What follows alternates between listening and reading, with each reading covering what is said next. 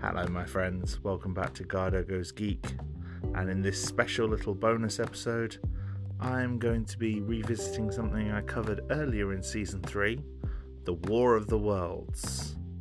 Because recently, I attended the War of the Worlds immersive experience by Jeff Wayne and Layered Reality that took place in London. A combination of theatre, stage show, music performance, and visual theatre. And I thought I'd give a nice little review on the content there and what it adds to the universe of War of the Worlds.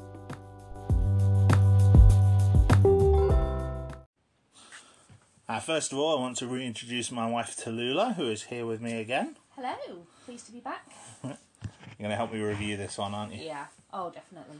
Um, so yes, uh, I believe I mentioned in my War of the Worlds episode that while I was researching that and watching uh, all these videos and looking up articles about War of the Worlds, we started seeing the adverts for the immersive experience, Yeah. and we were both sat thinking it was it looked really really good, yeah, oh, yeah. but um, probably wouldn't be able to afford it anytime soon. And then lo and behold, I got it for your birthday. You It did? was Your birthday present. It was. Um, and then we had what a few months between April and Yeah. August Yeah. um, to go down and see it. And I thought it was a lot of fun. yeah. Oh, I loved it. I was a bit nervous before we went in because you don't really see very much, so you don't know what's going to happen. Yeah. Um, the the street it's on in in London, um, it's in like the old old industrial district, I think. Um, but like a lot of that has been turned to offices, and the building that it's actually kept in at the minute had like a whole load of construction Yeah. works going on around the outside. Just print, printed signs saying War of the Worlds this way. Yeah. Which is a bit unfortunate for it because it means it doesn't have quite the street presence that it Yeah. probably should. Especially because when we actually got into the, the bar, Yeah. the bar's done in a very Victorian style. Yeah. Um, And that Uh, echoed into the Steampunk windows. themed, isn't yeah. it? Yeah. Like the windows had these big, nice, glorious arches Yeah. and stuff like that. So, But I don't know, in a way though, because it was so out of the way, it felt a bit more. Oh, what's not secret? Secret's not the word I'm looking for, but Hmm. because a lot of it was sort of like all talking about secrets and things kept hush hush, and and then it was a really Yes. unassuming building. I just thought Yeah, that was quite cool. Don't go too into spoilers. we'll course do, we'll do not, s- but, s- a yeah. spoiler section in a bit. Um, but yeah, I thought it was very good. Um, so brief outline um, for our listeners. Um, War of the Worlds was the novel by H.G. Wells. It's been adapted several times throughout the years, and the adaptation that I found myself most enjoying, and one that has become a franchise almost on on its own right, um, with the amount of adaptations that it has had, is the musical version Yeah. done by Jeff Wayne. yeah. Um, And our whole family loves that. Like, Yes. even our, our kids who are aged between how old are they now? Fifteen and six. And Yeah. they all they all love it as well. Yeah, and it was the. I think I'd heard it for the first time doing the podcast uh, earlier in the year, and it was the the version of War of the Worlds that I think I enjoyed the most as well, Hmm. um, in terms of the adaptation because Yeah. it, it essentially was the story just with Yeah. music. Yeah, Like it kept the Victorian setting. It did a Yeah. lot of things that I really enjoyed. and it's a very weird. Like, it feels visual, even though it's music. Yes. It sort of the music is such that you can picture what's happening. Yes, and of course you do have the, the lovely narration from Yeah. either Richard Burton or Liam Neeson, depending on which version Yeah. of the album you're listening to. Um, then you also have that's obviously been adapted into a, a live stage show, which is uh, halfway between a music concert and a, a film and And like a stage musical. and like a stage musical as Yeah. well. It's very bizarre, very good though. Um, there is a live version of it that was recorded in 2018, which um, we watched on Sky Arts um, on Now TV. I definitely re- recommend it. It's definitely worth. A yeah, watch. I think if you can't go and see it live anytime soon, at least you owe itself to you owe it to watch it live, especially because I think that's the best mix of the music. Yeah. Um, because the the original album is obviously very orchestral and there's rock elements in it, like a lot of Yeah. progressive rock elements. But then the the second album, the Next Generation album, has got a lot of like techno beats and Yeah. electronic influences. And sometimes in that version, they kind of drown it Yeah. out, despite It's a being bit- good bit ideas. distracting. Yeah. But the um, the live show and obviously the immersive experience both use like a remixed version of the music, Yeah. um, where you've got like the best of both Yeah. worlds. Um, and you also get to see Jeff Wayne conduct. I was going to say directing. Then he doesn't direct, does he? He conducts the orchestra. Yes, And he is just he's he's living his so best animated. life. yes, Um, he's he's clearly having a ton of fun. and that like makes it really exciting though, Mm. because if you see people enjoying what they're doing, you enjoy it more. Yes, and Jeff Wayne's versions also had uh, a PlayStation One game back in the day as well. I didn't know that. Yes, uh, some of I, I found out recently that some of the um, footage used in the stage show for the visual projections on the Uh-huh. back is actually cutscenes that they created for the game, Oh. and it's like a strategy Ah. game, so you can play as the Martians or play as the humans. Oh, brilliant. Yeah, Oh, with I like a did full not campaign of know about both. that. Yeah. Oh, I love it. It's a So great idea. yeah, I'm gonna try and see if I can emulate Yeah. that at some point, um, and and revisit that. Yeah. I'm not great at strategy games, but I'm No. willing to give it a go. Which would you be, a Martian or the narrator? I think I'd have to do the humans first, especially Oh, Yeah. if they have the Thunder Child. Yeah, well, yeah. You know? like, do we get like character ships? Do we get the Thunder Child? Um, but yes, so we're a big fan of the music and everything. This um, particular show, though, is being done in collaboration with Layered Reality, who are a group that have worked on. Um, they were founded by Andrew Mc- Andrew McGuinness in 2017. And they had the idea of using all of the latest digital, theatrical, and physical techniques to sort of transport you into whatever the show is. And they've done several shows. Um, their first was Somni in London in March 2018, got widespread praise for all of its innovation, and is now in Digital Catapult's Immersive Hall of Fame Oh. which I think is, is Wow. quite cool. And this particular show, the the Jeff Wayne War of the Worlds immersive experience, which is a hell of a mouthful, um, has actually won awards itself. Huh. Um, Layered Reality I have can won. understand why though. Yeah, Layered Reality themselves have won several awards, but this particular show um, won the 2020 Thea Award for Innovation, uh, which was described by the Evening Standards as the Oscars of the industry, as well as the award for the Best Innovation from the British Youth Travel Awards in 2019, Huh. Oh, brilliant. which is pretty cool. Um, Didn't know there was such a thing as Youth Travel Awards. I know. but- yeah. Um. So. So this is an adaptation of the album to turn it into a stage show. Um, well, I say stage show. You you move through several sets in a small group, Mm. don't you? yeah. And we were encountering several actors along Yeah. the way.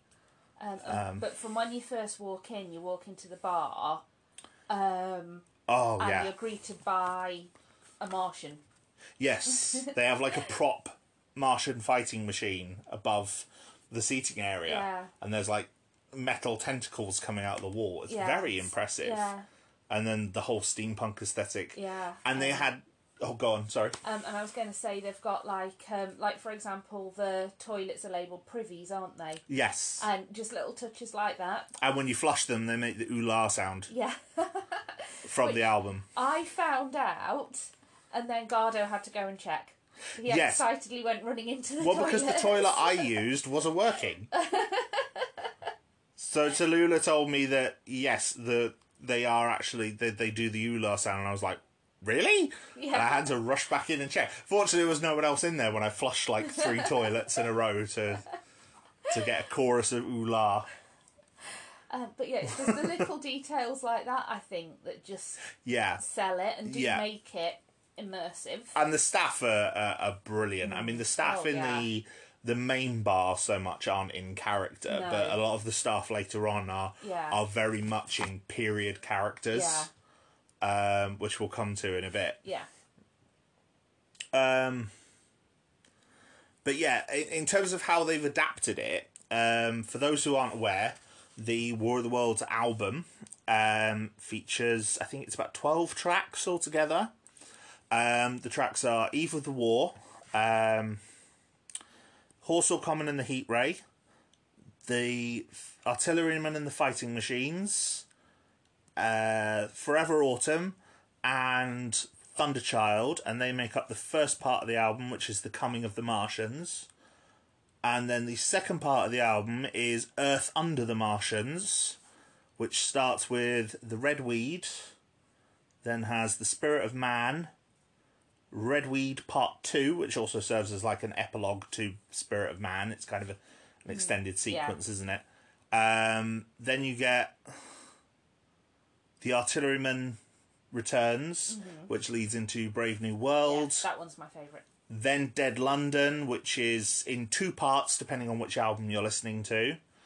And an epilogue. And there's actually two epilogues because there's a small NASA epilogue Yeah. as well, um, which is very, very good. Yeah. Um, Always makes me jump when I'm listening in the car though. what the NASA one? Yeah, because it's got the radio beeps, you know, like you hear on Hmm. like sci-fi, you know, or space films. Yeah, because it's um, a set piece from like Mission Control doing a Martian landing. And the beep every single time when I'm listening to it when I'm driving, it makes me jump. Probably shouldn't listen to it while you're driving in that case. um, now, in the original albums, depending on which version you are listening to, there are several. Well, there are several characters, but who they're played by is depending on which version you're listening to. And some of them are sung only parts, some of them are speaking only parts, and a couple of them are mixed vocals and speaking.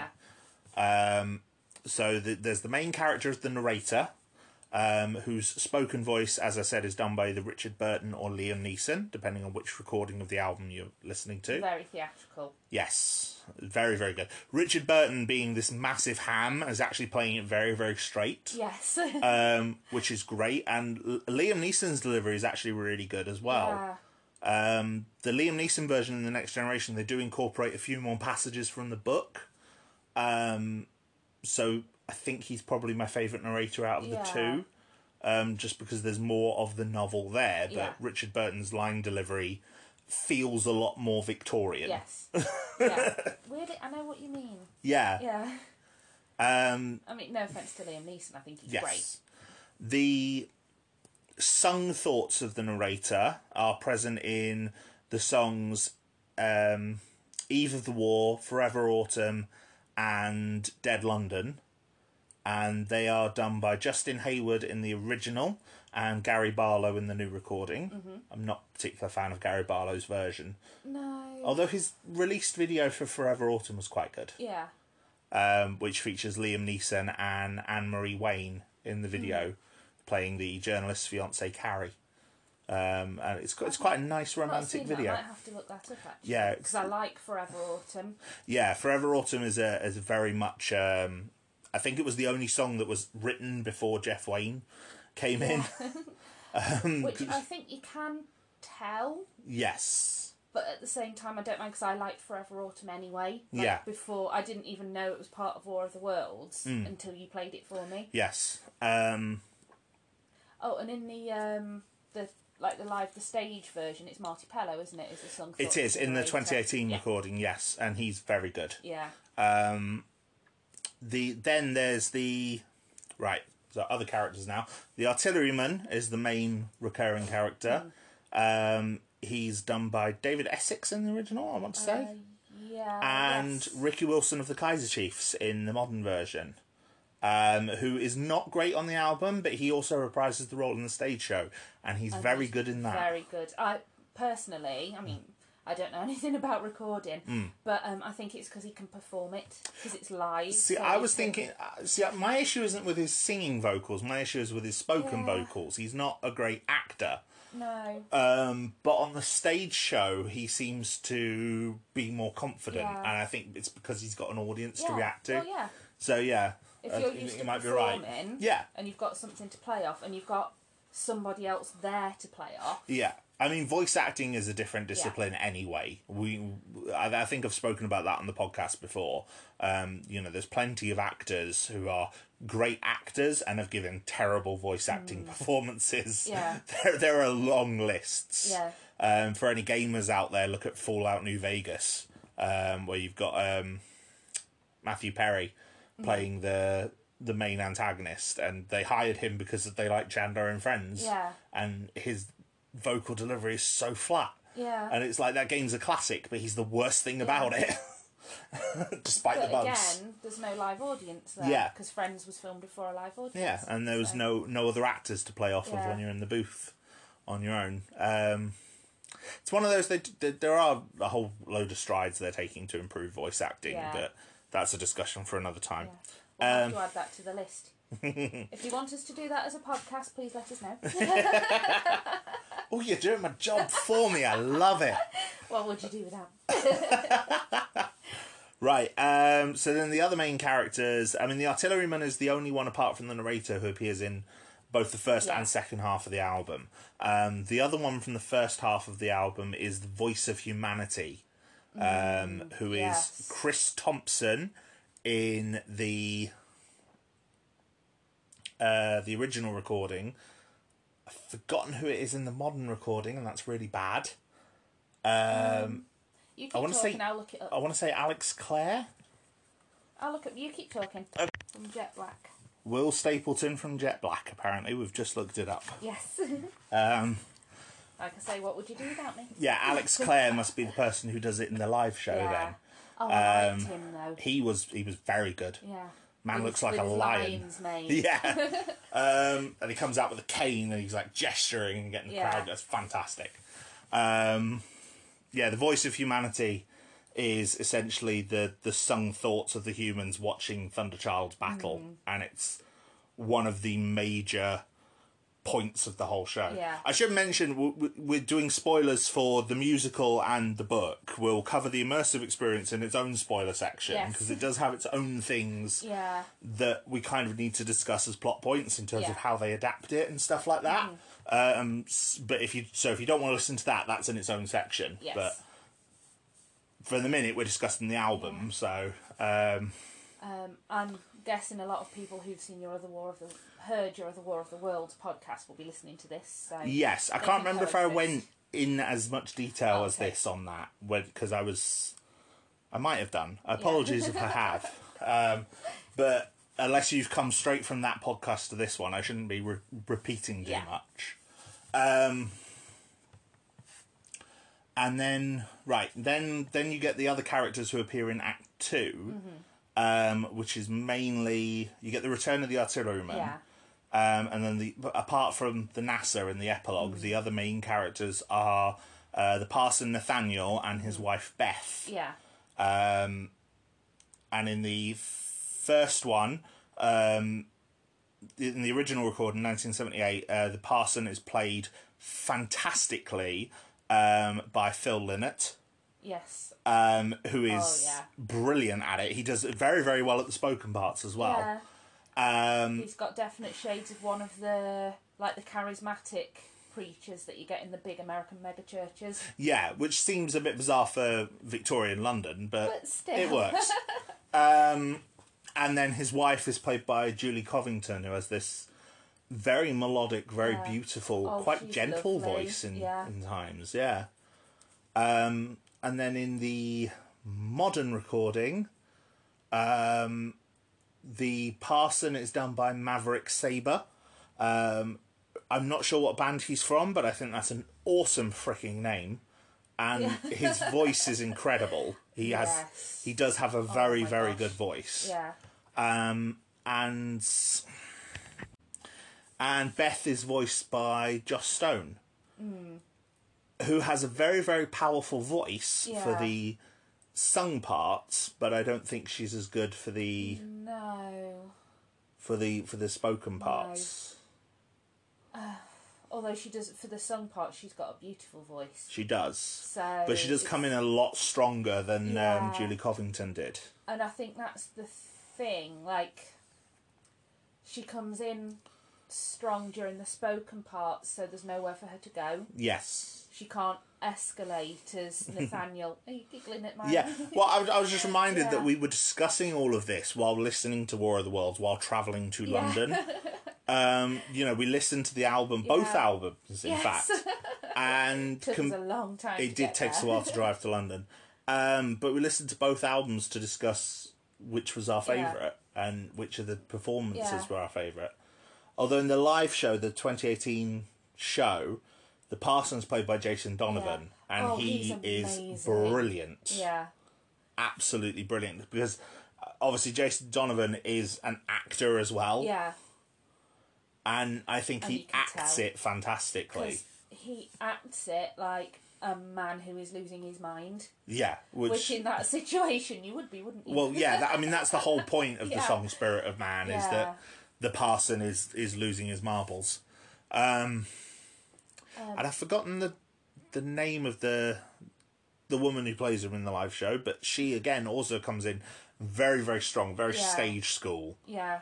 um, which works for the the live performance Yeah. to an extent, but I think it works to a live performance because she's got a live orchestra that she's got to overpower. yes, So she can't be sweet and softly spoken because she won't be heard. yeah, Um, because no which- one's going to lower the pitch of the No. music to get the vocal across. Um, but it doesn't translate as very realistic because she's trying to reassure him, but I think in real life she'd be like yelling at him. They're just kind of screaming at him. Um, also, I must just give for the the live show, give props to the makeup. Because Yes. Jason Donovan's makeup in that scene is incredible because he's battered and he's bruised and he's bleeding. Yes. And even in close up, it looks so realistic. Yes, and I don't know what they've um and they've obviously they've got fire pits on the stage and Yeah. stuff and then the stage lights. So he starts sweltering in this makeup and whatever they've done to create the blood effects then starts running Yeah. and it looks like he's bleeding. It's like the it's it's the sweat Yeah. mixing with the makeup, but it looks like he's actually bleeding Yeah. more. It's very impressive. Um, Very very good. must have been amazing to watch live. Like, actually be there. Oh yes. well, especially when they lower the, the fighting machine that's like Yeah. forty foot tall and shoots jets of flame. Yeah, he starts ularing. Oh, fantastic. um, Anyway, anyway, now to adapt this to the immersive experience, um, some of the songs get changed, um, and now when they adapt it to the immersive experience, um, they do adapt some things uh, very very differently, don't they? uh, yes, having watched, uh, you know, watched Having one and been in the experienced other. it, Yeah. yes. Um, I don't want to go too much into details, but Spirit of Man is not a Hmm. song in this version Yeah. because essentially the the character that you are inside the this version of the universe you are sort of escaping with the narrator who is officially given the name of George Herbert in Yes. this which is H.G. Wells' first names, Um, two names reversed. Yes. Which I didn't know, so that's yes nice little Easter egg. Um, and I, like I say, I'll get more into plot spoilers for this in a bit because, but but essentially, some of the some of the stuff is done with actors. Some of it you have the music going over. Some of it you have the actual words from the songs on the Yeah. album being said by the actor playing George Yeah. and some of it is uh, a VR experience. Yeah. Um, which I have some I have some details on the, the different Um, experiences. But I yeah. think as well, when it comes to the music, in some cases it's almost like I don't like the term incidental music, but it's like background music to something else that's going on. yes. So you're more immersed in it rather than just listening to the music. yes, and some parts are a bit slower, and you get to interact with the Yeah. actors a bit more, and some parts are a bit faster. Um, where you're actually doing something, Yeah. and then you've got the music in the background. Yeah. and some parts are the VR. Yeah. And the VR, you're more being shown a story. Yes. but I think all of them work very, very well Yeah. to tell the story. Um, and I think each one is perf- like been chosen perfectly to suit that particular Yes. moment. And I, and I will say some bits are edited as well, like some of the earlier songs on the album, like Horsel Common and The Heat Ray, are trimmed down. Yeah. Um, because on the album that's like a twelve minute song. Yeah. I think it goes it it does very well at setting the pace and it reflects a lot of the early part of the book, which is quite slower. yeah. But you know what you're here for at the end of the day and you want to get Yeah. there quickly. You don't necessarily want to be standing in one place for 12 minutes, do you? No, but I, I, yeah, I mean, we'll cover that in a minute Yeah. because I think they adapt it very, very well. Yeah. Um, but yeah, Spirit of Man was the the big omission in terms of it not being a song. Hmm. That was one of the VR experiences. Um, so you actually watch two characters act the parts Hmm. of uh, Nathaniel and um, Beth Yeah. and it was very good. There was some more twists and turns in, in involved in the story at that Yeah. point. I think we're gonna have to wrap up our thoughts there and then get into spoilers, Yeah, I aren't think we? so. Because Yeah. we're, we're edging dangerously near to spoiler territory Yeah. now. Put it this way: i- in the short, if you like War of the Worlds, would you recommend going to the immersive experience? Definitely. Yes, Yes. yes. I think even if you just like the story, go Yeah. see it.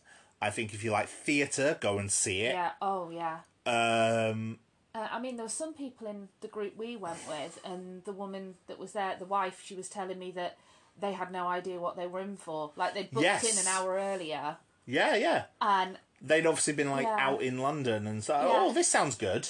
yeah, and I think it's not crucial to know War of the Worlds. No, I To- think they do a very Yeah. good job of taking you through the story. Yeah.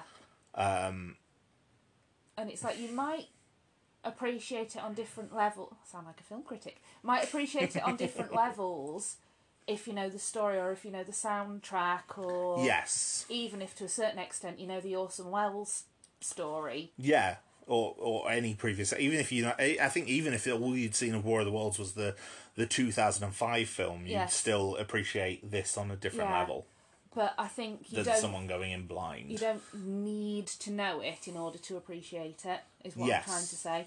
Yeah. And yeah, it's it's it's very good. So, yeah, would you go again having been? Yes, I would actually. I think I would as well.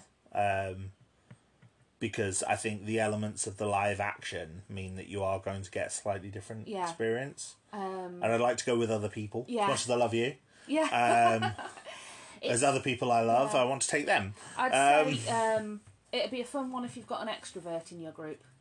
Yes. Yes. yeah, I think if if you are a bit more introverted, um, you you can sort of hide in the back because Yeah. you you do go around in a group, Yeah. so you're all right. Um, but yeah, I think we'll have to discuss the spoilers and how they adapt it. Mm. Yes. This is your final spoiler warning. So yeah. okay, so this is set the stage show is set the immersive experience is set in sort of an alternate history type thing um, it's 1904 it's six years i think they said after the martian invasion yeah, yeah, I think so. so 1898 for the for the martian invasion and or it might even be 10 years i think they might have said it was 10 years i can't remember I can't. No, Anyway. I can't remember. There's a lot happened. anyway, the it's it's some uh, some short period of time after the Martian invasion, and we find out quite early on from the first character we meet, who is kind of um, what do you He's call like- it in the theatre? Um, The person who kind of ushers you in and introduces you to the story. I know, an- I know it's like an MC, but it's Yeah. not. There is like a special theatre Yeah. word, and I can't, I can't. remember what it I is. can't remember. And I used to do theatre, and I can't remember. if anyone knows, please tell he us. makes me think a bit of like a, a circus barker. He was a bit like that, wasn't Yeah. he? And he had like glitter on his face Yes. and a waistcoat, and and there were two of them. There was one at the beginning, one at the Yes. end, um, and they they actually did have character names. Um, Grimaldi was the first one that we encountered on the way Mm-hmm. in, and Funk, Oh, F A N Q U E, is the the one we understood is the one we met last. yeah. Now, essentially, they were introducing you to the story uh, and taking you. Yeah. They were your introduction to everything. Yeah. And they've said that within the universe, um, basically, the British Empire has taken credit for the defeat of the Martians Mm. Yeah. which I thought was was great and is totally something that the British Empire would have done. no, no, yes. Yes, yes. Pre-Victoria's British Empire, height of its power, yes. yes uh, we Oh. defeated the Martians. Yes. what do you think we did? Sneeze on them? No. We used guns. Might of our Bows amazing and arrows army. against the lightning. Yeah, bows and arrows against the lightning. That's a, a reference to the stage show. Um, but yes, um, so the in universe explanation for the immersive experience is we are being shown the events that actually happened by the now married uh, George and Carrie Herbert. Yes. Which I liked. Yeah, I like that they were married and still together. That's quite sweet. Yeah. Um, But I also like that Carrie had more of like an active role in it. Yeah, like she got to deliver some of the Yeah. lines from Eve of the War. Yeah. Um, like we get introduced to. There's four members of the digital cast. I'll get to the live action cast in a minute. Mm. Yeah. But there's four members of digital only cast, which is Tom Brittany as George Herbert, Anna Marie Wayne as Carrie Herbert, Carrie Hope Fletcher as Beth, and David Burner as Parson Nathaniel. Um, and then obviously musically, um, the musical voices they have chosen are Ricky Wilson as the artilleryman. Mm-hmm. Although I did notice that while we were listening to the the Brave New World sequence, there was like echoes of David Essex's performance, like Yeah. turning him into an almost a backing singer in Yeah. some counts. But it did give the right emphasis on certain Yeah. lines, so I think it worked really well. I don't know if you want to talk about it here or. What's that? Well, because I was just thinking, I liked it because it gave a sense of echoing. And if you're underground, Yes. going to echo. And Yes. From me, because there was that slight echo there. and it was it was a difference in the two voices, wasn't there? Yeah. Yeah. So it, it did sound more like But an echo rather can- than just We can probably talk about that more when we discuss what yeah. we When do. we get Yeah. to um, Brave New World, Yeah, I'm getting excited. they used Justin Hayward as the voice of the narrator. Um, he's currently doing the stage show with Jeff Wayne at the minute, Mm. Yeah. like the 40th anniversary stage show. It, 40th anniversary because it got delayed by COVID and everything Mm. else. like the Um, rest of the world. So yeah, he's actually returned as the Yeah. sung voice and the narrator. And the voice of humanity in the Thunderchild sequence was Alex Clare, who we said was in the 2018 show. He got to come back. Yeah. Um, and it's a studio recording now, and I thought it was amazing. oh, yeah. Um, For me, it's just. I don't know if somebody can sing and sound arrogant, but he starts off singing sounding arrogant and then kind of breaks down as he realises, oops, actually. yeah, which is the point. I mean, Yeah. there's two verses in Thunderchild, isn't there? And there's Yeah. the one is triumphant because the Thunderchild is fighting the Martians, and then the second one is like, ah, Yeah.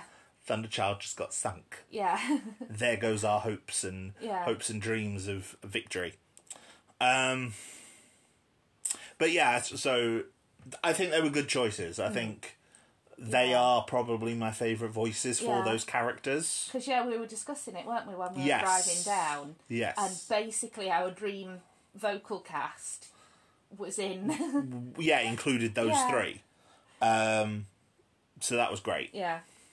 Um, so, so you get introduced to everything by Grimaldi. You then get sat in a theatre, like a little auditorium Yeah. type thing. Um, and George and Carrie appear using holograms Yes. on the stage in front of you, which was very cool. Yeah. Um, like it looked amazing. Yeah.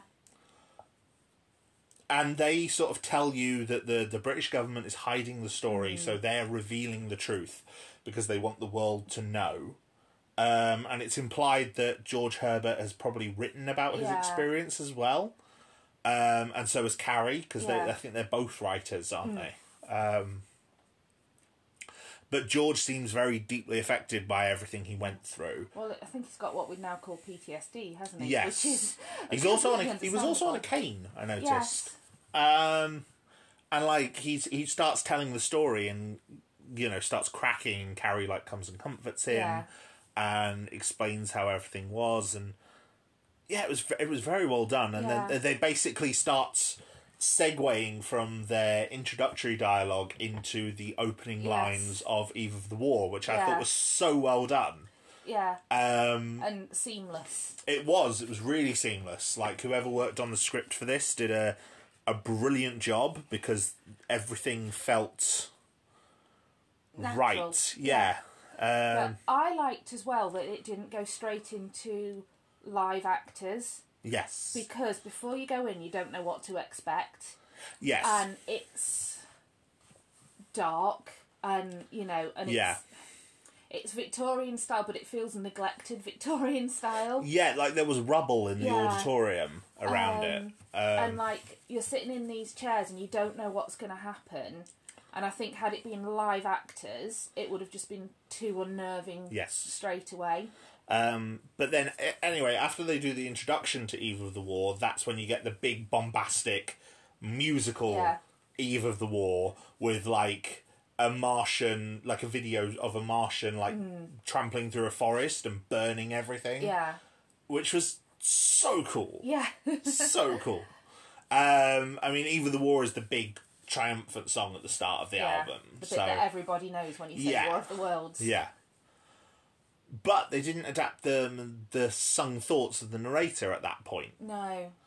um, because once that is done, a door opens at one side of the auditorium. There were a lot of automatic doors. It was very Yes. cool.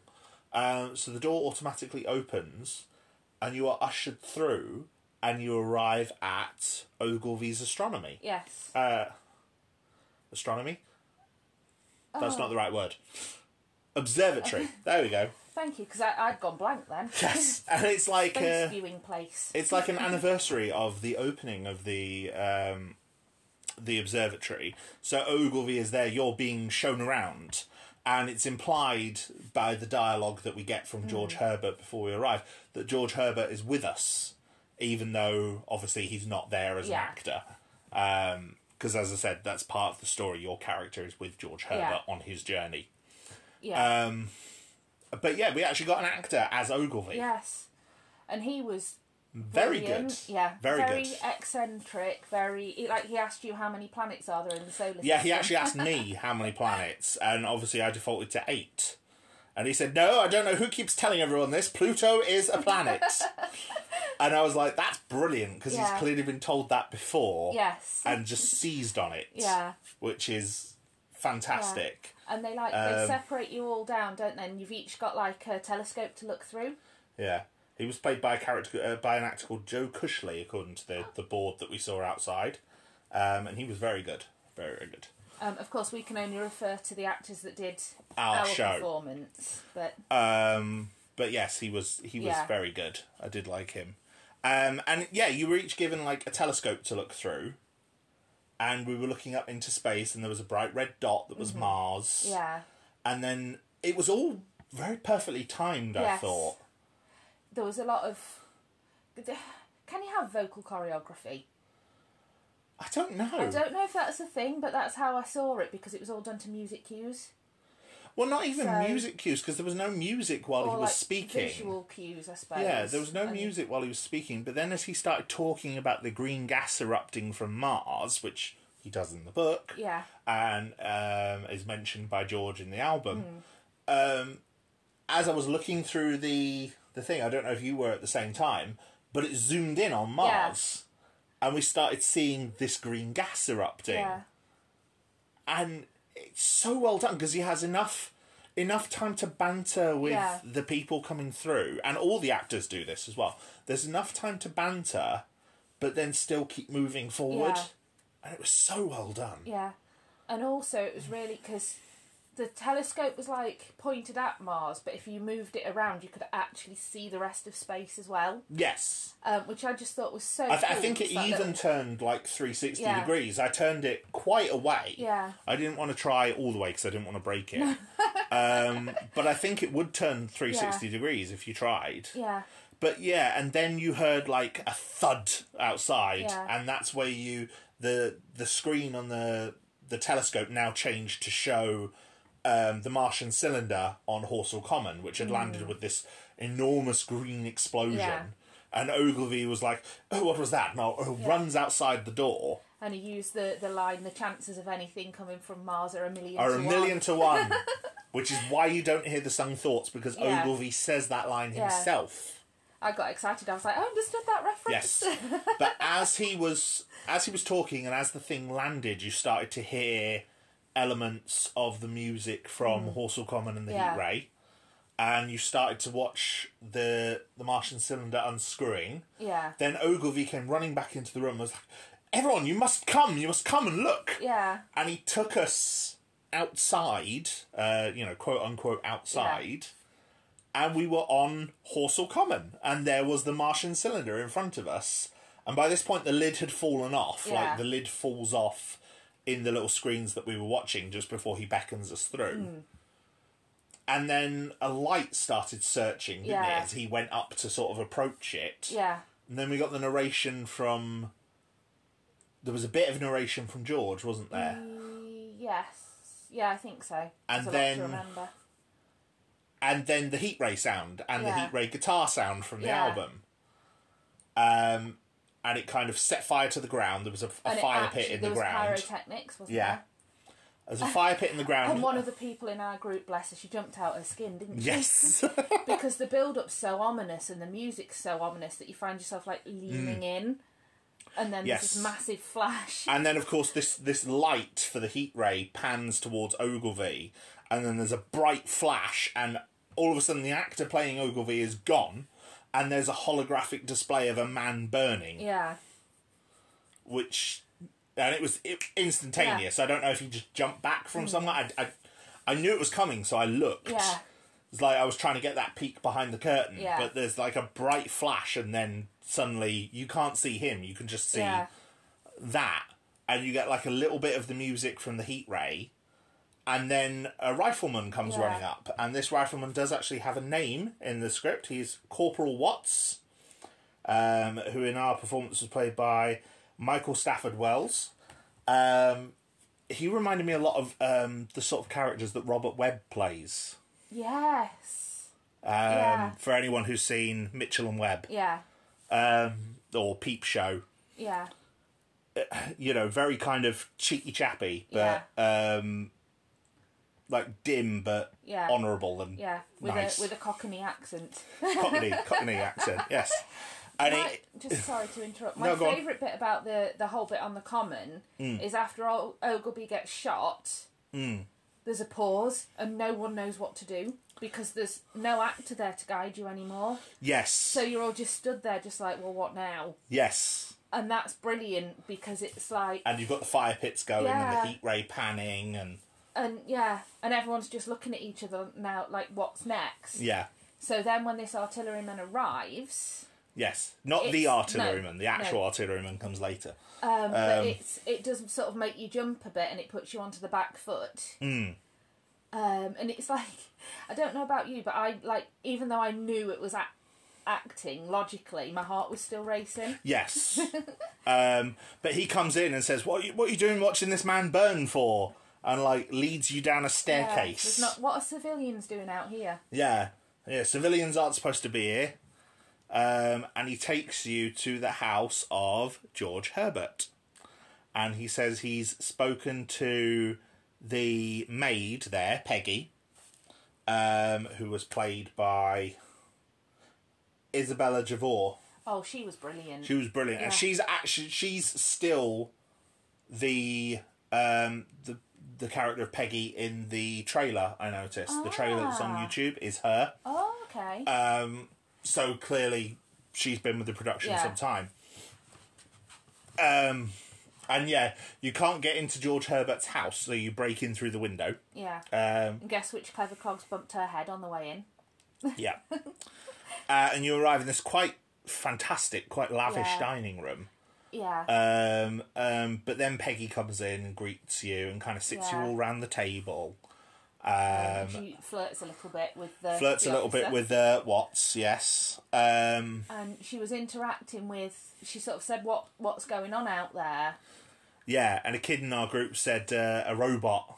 Yeah. And she was like, "What's a what's a robot?" You know, panicking because obviously Yeah. they don't know what that is in uh, the late eighteen hundreds. Um, and then the the soldier says, "Oh, look at him! He's been on the sauce." And she says, "Oh, I've got an apple pie in the oven. That'll sober you up." Yes. yeah, and then so then Watts leaves. Yeah. So you're left with Peggy, and then all of a sudden things start rumbling and shaking, and like the the glass bowls on the table. So the table was shaking and they were all clattering, um, but they weren't moving in place. So I never checked to see if they were like I didn't want to pick them up Yeah. and see if they were fixed or anything. But I'm guessing they were all fixed to the table Yeah. Mm. in a way very clever. Um, and then the lights go out. Yes. And again, because you're not expecting it. Mm. Oh, it's terrifying. And when I say the lights go out, you you at this point you are underground in this building. This is where the set for this particular Pitch room is. black, like you can't see your hand in front of your face. Yeah. Uh, you couldn't see a thing. No. And you can hear Peggy talking Yeah. and saying, "Oh, what's going on?" And then all of a sudden you start hearing this like metallic Yeah. slithering um, and skittering. And then you sit, feel someone like run their fingers across the back of your Yeah. your your neck. Ugh, ah, it's just made me shake. Um, and obviously it's pitch black. Like I Yeah. said, you cannot see a thing. Uh, you cannot even see your own hand like an inch from your Yeah. face. Um, it's all done very, very well, and it the sound is moving around you. Hmm. yeah. It wasn't like It wasn't just a speaker. yeah. It was they they described it as a surrounded ambus, ambisonic sound. Is how they described it in Ah. Yeah. the booklet. Um, so yeah, the sound is moving around you. Like you hear something slither behind you as you feel the fingers on the back of you. yeah. so as if whatever is going past has just brushed Yeah. your shoulder. Um, and then the lights briefly flash on, Yeah. and Peggy is standing by the fireplace with a tentacle through her stomach, which is now wriggling around, And, and she's it's screaming. she's and, screaming and it's flashing in strobe. Yeah. And then when the lights come back on, like um, less than a minute later, she's gone. You cannot see her at Mm. Yeah. all. Um, and yeah, that was that was very well Yeah. done. I think it was the that was the only effect that I think looked a bit rough. Yeah, I think it's one of those, it was believable because you were immersed in it. Yes, But when you take a step back, it's like, well, I think I know how they did that. yeah, Then she just disappeared. Yeah, and there was That's- there was no obvious doors in this room apart from the actual entrance and yeah, exit door where, we come Peggy comes in. Yeah. So there's no obvi- other obvious doors. So it literally looks like a tentacle has come down the chimney, grabbed her, and taken her up through it. Yeah. Um, because, like I said, she was right by the fireplace, right in front of the fireplace with the tentacle when the lights came on. Absolutely fantastic. Hmm. yeah. Oh, yeah. um, And again, it's that moment afterwards where you're just on your own, and Yes. it gets. It's really quite unnerving after a while to be Yeah. like, well, do, do we move? Do we stay? Do we, I mean, what it's do we only for a do? few seconds that Yeah. you're left unattended for, but it it, it feels like an eternity because you're Yeah. all of a sudden you're like, what do we do now? And then you hear shouting from the voice outside, and the door bursts open, and it's the artilleryman. Yeah, Um, there, I looked on the actors board. There are two people playing the artilleryman. Um, all the other act characters I mentioned so far, they are there were just one actor. Um, the artilleryman, pro- presumably because of how in depth the role is, yeah, there are actually two, yeah, uh, and the actor we had was Mark Yeats. Um, and he looked the part. He had oh like yeah, he's got a actual black eye and uh, black eye, but he's also had. I, I was thinking even just his facial hair. He had Well, very yeah. Victorian facial hair. yeah. Um, He actually did remind me of um, Ricky Wilson from the live show. A little bit, yeah.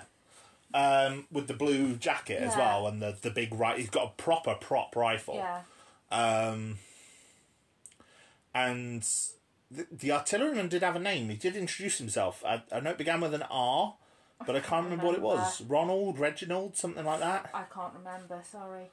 Uh, Roland. That was it. Roland. Well done. Began with an R, M with a D. Roland.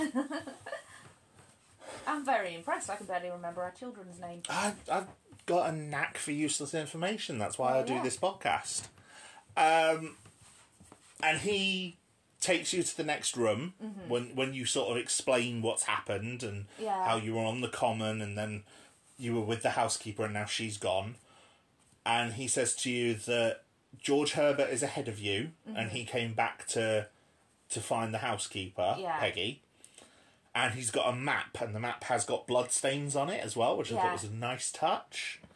And he gestures, uh, he's like, This is where we are now, and we need to get here. We need to get here, north of London. That's where my regiment are, Yeah. and they'll keep us safe. And then he leads you out of the house, and you come into You're Mm. going trench. to a barracks? You come into like trenches, don't Yeah. you? It's kind of um y- you are getting interspersed throughout all of this, I should say, bits of um George Herbert's narration Yeah. from the album. Yeah. So when you flee down the stairs with uh Corporal Watts earlier on, you get the bit from George Herbert in Horsell Common and the Heat Ray where he says, I felt as if I was being toyed with. Yes. Um you know, as if he was being chased yeah. um, you get his description of the artilleryman when you meet Roland as you're going Yeah. down the corridor to leave the house. Yeah. Um, and yeah, you go over a you go over a bridge with some water, Yeah.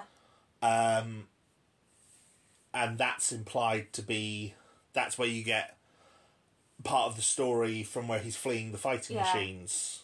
And I love that because it was I think that was a bit ahead of where I was what the, where the next bit is, but but, it yeah. was a rickety bridge, like it did move and sway Yeah. underneath you. and water Um, spilled out onto it Yeah. um, as you were running over it. It was, And it it's was like very obviously clever. you were completely safe, but in that moment it was like, Oh I don't like this. Yeah, you're obviously completely safe through all of it, but you don't necessarily feel No. completely safe, which is great. Yeah. Um, And it's all semi dark as well and yeah, and Yeah. you have to like duck under things and run around things, and it's very physically active. Yeah. Like I'm not in the best of physical shape, and even I was like, I have to move and Yeah. crouch, and you And know, you're I'm what, si- I'm you're six six- foot three with dodgy knees, so Yeah. me crouching and bending isn't, doesn't work Yeah. really well. Um, And I, I normally use a walking stick, but I didn't bring it with me. so I was like limping my way along, trying to escape these Martians going quickly across this rickety bridge. Yes. Um, I so must have looked aside. you end up in a trench, um, which is presumably where the, the barracks are. You hear fighting all around you. Mm-hmm. You get elements of um, the artillery and the fighting machines Yeah. music. Um, you hear the, the chorus of ooh la from Yeah. the Martians with George Herbert's narration about it. Um, you meet a, a nurse in there called Eli. She was played by Emily Hindle. Yes. Um, she was very good Yeah. uh, for for a new character. She's one of the few. You, you know her and Corporal Watts and Peggy. They're all new characters Yeah. that are added to the story, but they're all either present in a version of the story Yeah. or implied to be there. Yeah. Like George Herbert's housekeeper, the narrator's housekeeper, is a character in the original Mm. Yeah. story. Um, he sends his wife and his housekeeper away. Yeah. Um, so it's all a da- and then there's they're described as soldiers being on the common Yeah. before the heat ray attacks. So Yeah.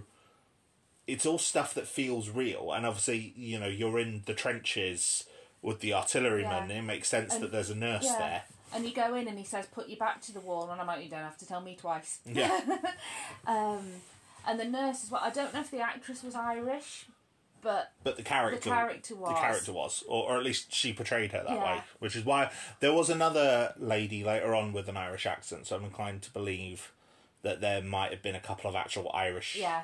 characters, um, or or just a couple of young Irish women who worked there and Yeah. happen to be playing those roles. Oh, I don't yeah. know. Um, but yes, she runs ahead of you, and you hear her get shot, And then the artilleryman Roland's like shouting out like, "No, ceasefire, civilians!" Yeah. Um, but you hear her get shot and you hear her screaming. That's when we ran over the bridge. Okay. I'm with you Yes, now. I remember Yeah. now. That's when we ran over the bridge. We arrived in a kitchen in a small house, and all of a sudden there was blood everywhere. yes. And Eli's lying on like a sack of potatoes, clutching her belly with like a wound. yeah. And she asked, um, "Do any of you know how to sew a wound up?" And one of the people in our party, like the visitors that were going around, was actually a doctor. Yes. I nearly volunteered to cross stitch it. I said I can embroider a pattern round it. You know. but yeah, she tells you, you know, there's boats ahead. You know, get the boats out of London. Uh, and she's like, "Have you got any money? Because you won't get anywhere if you haven't Mm. got any money." Like she gave one of our party um, like a big wad of notes Yeah. um, to take with her, and says, "You know, this house is um, the Goodwin's house, so your name's Goodwin now. If anyone asks, your anyone name's asks, yeah. yeah, your name's Goodwin." Um, so then we got down to the uh, the ferry, the boats, and there was a, a big burly gentleman called um, Perry, who was played by Sean Rees, Yeah. um, and he was um, he's he was in charge of the boats. And he said, "What's your name?" And someone remembered it, remembered it was Goodwin. Yes, And he's like, "Oh, I've been waiting for you, Goodwins, all day. Come on, get in here." yeah, and then you get on the boat, and he says, "How's Uncle Charlie?" Yes. And someone said he's fine. and then this, the what was his name? Perry. Perry. He was like, "You're not Goodwins, are you?" Because Yeah. Uncle Charlie's dead. Yeah, he's been dead five years. um, and it says, "Yeah, you're not the Goodwins. If there's nothing I can't abide, it's having uh, you know unlawful folk on my boats." So then the woman who'd been passed the money passed him that. Yeah. And he was like, "But you all look like upstanding gen- people. It's Yeah. absolutely fine." and this was the first VR experience as well. yeah.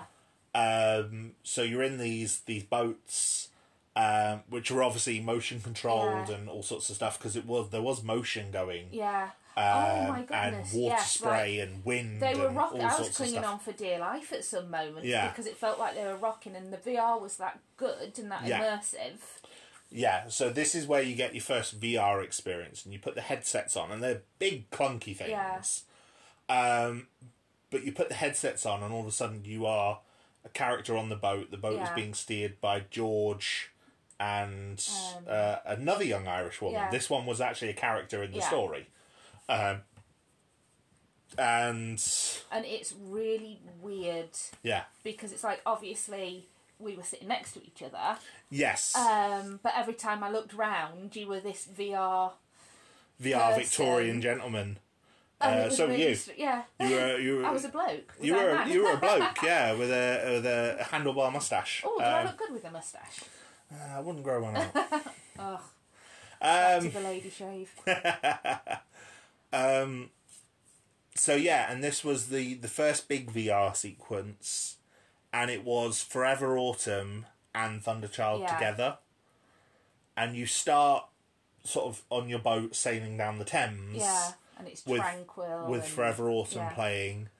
Uh, and then after the first chorus, all of a sudden you're in London and there's fighting machines on the horizon marching through London. You go past Westminster with the Houses of Parliament, Yeah. and one of them opens fire on Yeah. Big Ben and destroys it. and it is 360. Yes. And I kept forgetting that you couldn't see me. So at parts I was like nudging him and pointing stuff out that you might have missed, and of course he couldn't see me. Yeah. yeah, like, because Um, And Mm. you're. it is all even behind you. and- Yeah, because you're travelling on the mirror, on on the, on the mirror on the river down Westminster. So there is fighting machines on both banks of the river, and you can look and see them. Yeah. And and you can see And what you you got- got past. yes, And- and you got the narration of um, George Herbert saying the lines from Forever Autumn about it being the rout of Mm. mankind, um, the rout of civilization, the massacre of mankind, which is Because you know, ah, civilization fantastic only line. exists in London. It did in the eighteen hundreds. As a proud Midlander, I beg to differ. But anyway, Uh, yeah, but if we're going by British imperial history, yeah, well, yeah, you know, it did Yeah. in the 1800s. Um, so yes, um, and then then it comes to the end of Forever Autumn, and all of a sudden you're on the high seas, Yes. and there's this. You see that you go past the steamer, yeah. and George behind us waves out to Carrie, and Carrie sees us, and she's like, there were a whole crowd on the top of the steamer, but she was really well illuminated. Yes. I noticed, yeah. um, which was a silly touch, but a nice Yeah. touch. Um, so that obviously the audience Yeah. doesn't miss her um, and see her waving. Yeah. Um, so then we go past the steamer, and then all of a sudden the fighting machines start appearing all Yeah. around us, and, And close as well. close. And then you got the fight with the Thunder Child, and you got um, the Alex Clare vocal, Yes. which was great. Yeah. Um, both choruses of Thunder Child were in it. yeah. Um, the Thunder Child took down several of the Mm-hmm. fighting machines. Because this is this is uh, the thing with the Thunder Child is the best part of the book. yes. It's my favourite part of the book. It's my favourite part of the live show. It's my favourite song on the album. Um, so I was really excited at this part um, because the thing with the Thunder Child in the book, it takes down two fighting machines on its own before it um, gets really badly damaged, Hmm. careens at a third, and then there's a massive explosion Yeah. of black smoke and when the narrator when well it's the narrator's brother at this point when he looks back um the thunder child and the fighting machine are both gone yeah. so Going in down this in a blaze of glory type yeah thing. and you don't know what happened so you assume thunder child took down three martian Yeah. fighting machines in this it took down about five Yes. it was fantastic yeah. and there was lit, like small touches I liked as well, like because we were in two boats. The group was split down into two boats. Um, you know, Mm. yes uh, in in real life, for want of a better way of putting it. Yeah. and one of the fighting machines reached out and grabbed someone from the other boat. i no it grabbed the irish woman from behind Did it? us Oh, I Yes. thought she was from the other boat. No, one of the fighting machines like lifts a tentacle down into the water. It wraps around the boat, lifts you up, Ah. Yeah. and then another tentacle comes and steals her. Okay. I Because thought it then was when I from the looked other behind boat. again, George is piloting the boat uh, okay. rather than her. Yeah. And yeah, because George has the bright idea of let's help the Thunder Child. Yeah. How? We're in a boat with no guns. Yeah. Oh, what the hell can we do? Seems to me so much of this story wouldn't have happened if George Herbert had just left alone. you just But don't yeah. interfere. we circle the Thunder Child as it as it fights its Yeah. triumphant last stand and then goes down into the waves. Yeah. And then uh, George's narration talks about the you know cylinder following cylinder, and all of a sudden Yeah. the sky around us just lit up with all these green cylinders coming down. Yeah. It was amazing. And it felt so, like logically I knew it wasn't real. Yes. And if you looked at the people in VR, you could tell it wasn't real yes. because they were a bit kind of like early 2000s Harry Potter video game looking. but I mean, the graphics were a bit rough on this bit, but I think they were very much improved later But on, which when I'll it- get to. when it comes to um, the fighting machines, Mm. the Thunder Child, the fact that stuff was coming to what like I was ducking out the way Yes. because it just felt so you were there. Yes, it's very very boat cool. was rocking and yeah, yeah. the boats are designed to to move and do all sorts of everything. And there was water spray going off Yes. and um, the wind and everything. Like Yeah. you could feel the wind on your body, yeah, not necessarily on your face because a large part of your face is covered up Yeah. by the VR goggles, but you could feel it. yeah. Um, very impressive. Yeah. Very very very And as a impressive. Mm. small kind of like side note, I wear glasses. yes. The VR put your teeth into Luna. The VR headsets do go over your glasses, but because I wear glasses and a headscarf, I couldn't get the headset Both over my on. glasses. But you don't need them if you. I'm very short sighted, but I could still see everything fine without my specs on. Yeah, someone who's long sighted might have a Yeah. bit more difficulty though. Um, but it's just one of those where if you wear glasses, bring them. Yeah. But if you're in London and decide to go and then you're like, oh, I've not got my glasses, you should be fine. Yeah, because obviously it's a it's a visual projection, so it's right in front of Yeah. your eyes. Um, so despite there's a, a 3D element, like it does look 3D, it looks very three dimensional. Um, but it does, it is literally screens in front of your eyes. Yeah. Um, but yeah, that ends sort of the part one of the whole album. So the boatman now takes you off the boats and sends you upstairs to the bar, Yeah. which is the Red Weed Yes. Bar. And this was very, very good. I thought it was a brilliant Yeah. way of adapting that song Yeah. because the Red Weed song is very quiet after Yeah. everything you've just been through. And not much really happens Yeah. during it. It's very calm and, Yes. Um, and eerie. Oh, I forgot to mention some something that we happened earlier in the Spirit of Man bar. Mm. The pictures on the wall. Yes. There's the pictures on the Forgotten wall reflecting the album art of the original album. But they have projections going onto them. So like for example with the red weed, the pi- the amazing picture, the painted picture that's in the album liner Yeah. is the vi- you get you get the town centre, but now the red weed kind of spreads Yeah. in all over the place and until it envelops Yeah. the picture. Fantastically It's done. horrible. Uh, it's very, very, very good though. it's very effective because it really is creepy. Yeah, we actually sat underneath that one Yeah. while we were having our dinner. It was um, almost hypnotic to watch Yeah. it over and over again. Um, but So- yeah, the red weed bar itself, the two barmaids that we had in there were staying in character. Yeah. and they were saying this is a rescue center and you're not being served alcohol here okay if anyone asks you didn't get any alcohol in here Yeah. um but it but it you know it is a fully Yeah. functioning bar yeah, and we had a red weed cocktail, didn't we? yes and an antidote shot which they actually pipette out some little red Yeah. things but the actual room itself it's called the red weed bar because all across the walls is made to look like the red weed Yeah. and it was done with like fiber optic Yeah. cables and and um, I don't. I don't even know what the material was, which is a shame because I want to do it for Halloween this year. I want to do like the living room with all the red weed. oh, it'd take a lot of it Yeah, I'll see red yarn, red creepy paper. You know. um, but it was just so. It was. It was the little details like that that I think made it. I should point out you didn't misspeak crepe paper there. Yeah. That was a what we do in the shadows Yeah. reference for We anyone who need to doesn't. do. know. A, we need to do a podcast on that. as Oh, I well. will do eventually. um, but yes, um, it was it was very good. Yeah. Very much enjoyed it. Um, the the atmosphere of it, and there was even like a, a big sign up saying like an like an emergency Yeah. sign and rules for the emergency shelters and Yeah. stuff, which was very clever. Um, but obviously you, you arrive in groups, so two groups are in this bar at the same Mm. time, and like one group will go ahead of you, Yeah. and they get taken to the church by the curate, um, who in our performance was a uh, young lady. Um, She, was, terrifying.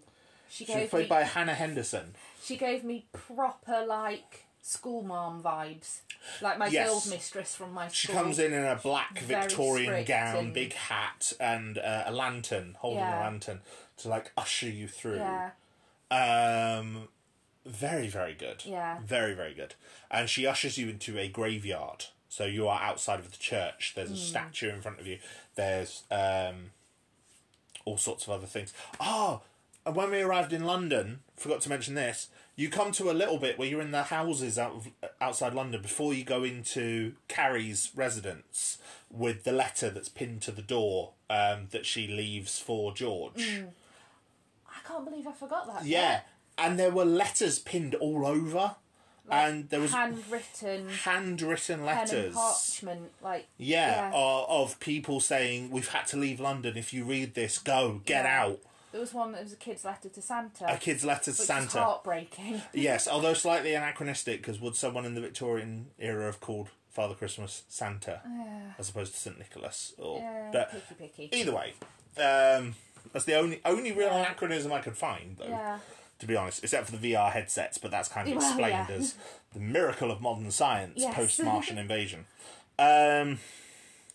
but yes, the curate leads you through into the confession booth. And this is where you got the brilliant adaptation of Yeah. The Spirit of Man.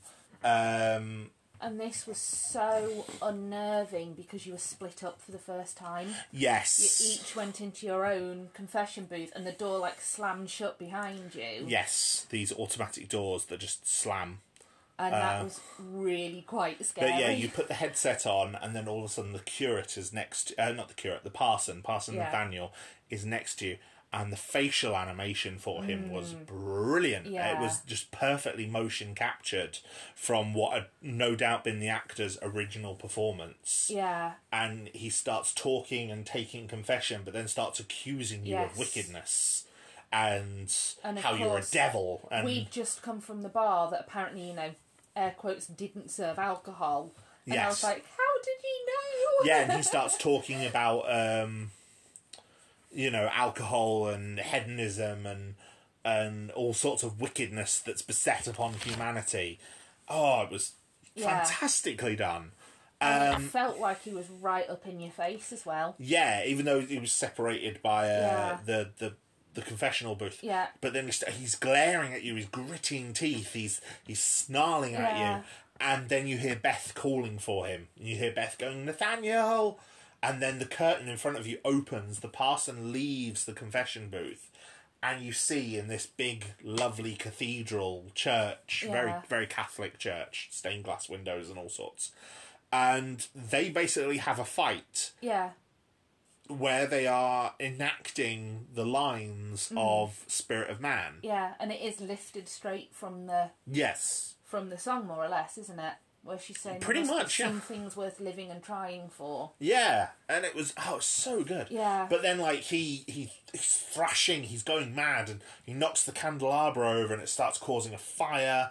And then all of a sudden, you hear the Martian fighting machines outside, Yeah. and then a tentacle smashes through the window in front of you, and I think it gra- grabbed the parson, didn't Yeah. it? uh, or grab no grab, Grab Beth. Beth. grab Yeah. Beth as in the original story where Beth dies, um, and then I think like she was killed. The parson was like, did his whole Why you- would the devil take? why one would of the his devil own? take one of his own? And then it comes and snatches the box that you're in, and then it fades to Yeah. black, and now you're in a Martian Yeah. ship. But also during that bit, there was like some sort of effect that actually grabbed you. Like it was grabbing my hand because I'd got my hands to steady myself because it's a bit dizzying with the VR headset on. Yes. And there was something that was like grabbing my fingers. Oh yeah, something tried to grab me through the, the window Yeah. at some point, so I stepped back and then I knocked the doors open behind Yeah. me, and then someone came and closed them again. Um, you didn't tell me that. It was the Oh. s only slight bit of immersion breaking that we had. But what I Um, thought was really good as well is that I, th- I think from what I could hear going on around me, the grabs were timed so it'd grab everyone separately because I could hear people like yelping from the other boxes. yes, well, this is while you were in the um, the Martian machine. Was it? Oh, okay. Yes, because you're in the Ma- well. I mean, there was something happened earlier on. I Yeah. can't remember what, but yeah, you're in the Martian machine, and you you see the interior of a Martian machine. I think there was a Martian in front of us, and there's like pistons going and all sorts of Yeah. bits. And George is describing about how we're inside the Martian machine. There were cells either side of Yeah. us, and these tentacles would reach out and grab people. And one does try and come into your booth at one point, and Yeah. that's where you start hearing screams, and you start hearing people jump around you Yeah. as the tentacles are like grabbing Yeah. people from either side of you. So clever! Yeah. It, it was a repetitive bit of animation. Yeah, Um, like the animation was on a loop. I noticed for this bit, but it I did. I didn't notice. I was, yeah I was. yeah the really tentacles were drawn going in. to the same place. Oh, okay. But that's the thing, you were drawn into Yeah. it and it was very atmospheric and it didn't overstay its welcome, I don't think. Mm. And I think it was done so that you could get a good scare out of everyone yeah, um, before you uh, progressed further.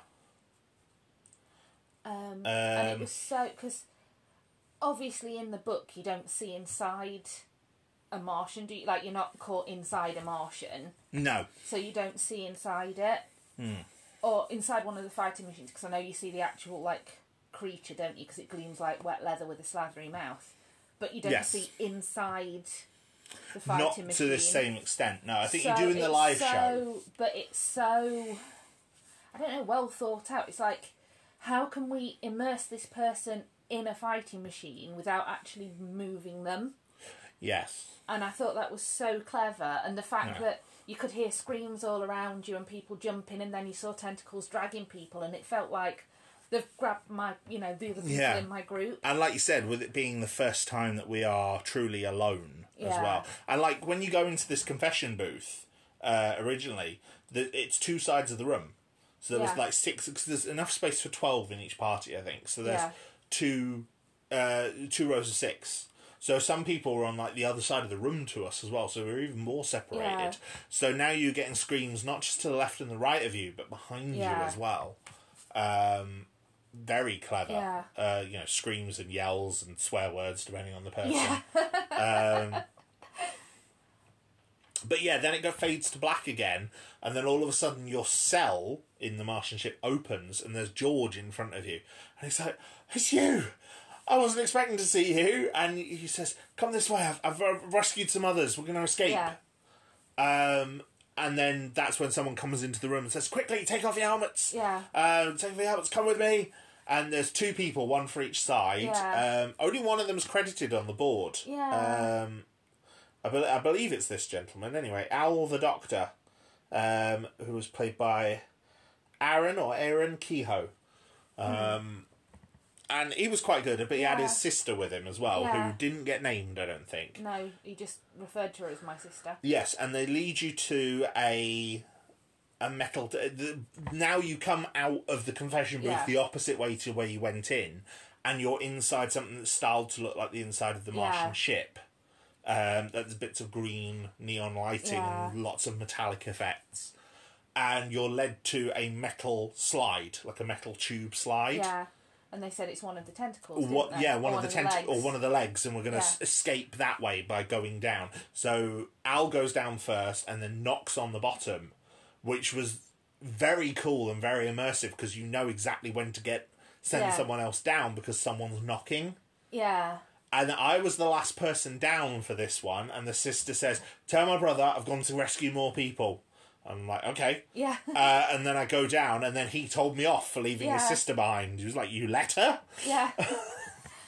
um, and that was again that was so because they were hurrying, they were banging on the doors and saying, Hmm. "Hurry up, put that down." And I was panicking, Yes. and it's like I'd had to take my specs off, so I was trying to get this VR helmet off and, And put get your my specs glasses on, on, yeah. and then hobble along because I'd not brought my walking stick, and it was. And you do, you find yourself like your heart starts racing, Yeah. and you get sweaty palms. I think and- it was a, a, a- after the break you've had for Red Weed in the Red Yeah. Weed Bar. This is a perfect way to bring everything Yeah. back, um, because obviously the first VR experience that you end Act One on is quite intense. yeah, Um, and you know, Spirit of Man is this very involved, very dramatic song Yeah. that leads straight into leads into Brave New World, which again is a very big, very dramatic Yeah. song. Um, but in this, you've got to make it immersive. You've got to keep the action up, Yeah. and it was the same as what they did with the first half. yeah, I thought with Horsel Common and the fighting machines and Yeah. stuff, where they they're keeping the action, they're keeping you doing something. and you really do feel the urgency. Yes. yeah, you Yes. Um, I thought it was fantastic. Yeah. So then you get led to um, this house, and there's like mad scrawlings on the walls, and it looks like a bombed out mansion. know, Mm. yeah. And then all of a sudden, Roland bursts in Yes. through the door with a bottle on. Yes. And staggering a bit Yeah, very brilliant performance by the actor. He was he did a brilliant job, Mm. Yeah. and he kind of looked and went, "I recognise all of you." Yeah. And he sort of Al sort of leaves you in Roland's care, Yeah. and Roland explains how he's been hiding for weeks, Mm. um, and then he leads you into these little booths where you get Brave New World. And a shortened version of it because Yeah. Brave New World's like twelve minutes long. yeah. Um, and it's done as like a you're separated into fours for Yeah. this, aren't you? and it's like a 360 dome projection, isn't Yeah, it's it? like a, a, a planetarium style Yeah. projection, um, and very very dizzying because it's like the the camera is flowing around Yeah. this three dimensional space underground, but then the buildings and railings and everything start shooting up. yeah, But then they don't follow any sort of organized geography or No. geometry. It goes very very MC Escher. Thank you. I couldn't think. I was going to say it's like that that um the painting with the staircases, but I Yeah. couldn't remember. Yeah. Yeah, very MC Escher.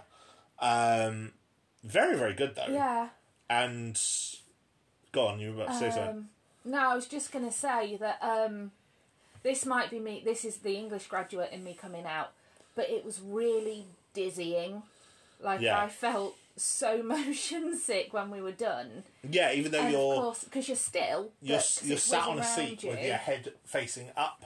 Um, but of course, I'm there thinking because it was so confused, and we do learn that the artilleryman claims to have a plan, but Yeah, not so really. And I sort of thought that that's a really good example of how his champagne-addled mind is jumping from one thought to another. yeah. And then you got a bit of narration in the audio, um, but it was done with the new actors Yeah. because the the actor playing the artilleryman on that did actually sound like Roland, Yeah. the actor playing Roland.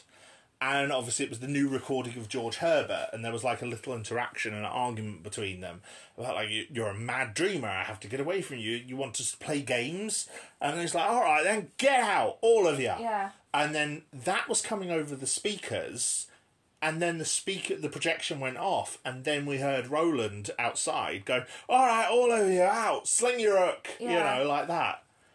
Um, which makes me think um, the bit earlier with the Eli, the Yeah. nurse, where we hear her get shot, was that another one of Yeah. these recorded ones done by the cast? Because she was actually quite a way away, and she'd obviously had to set up the room.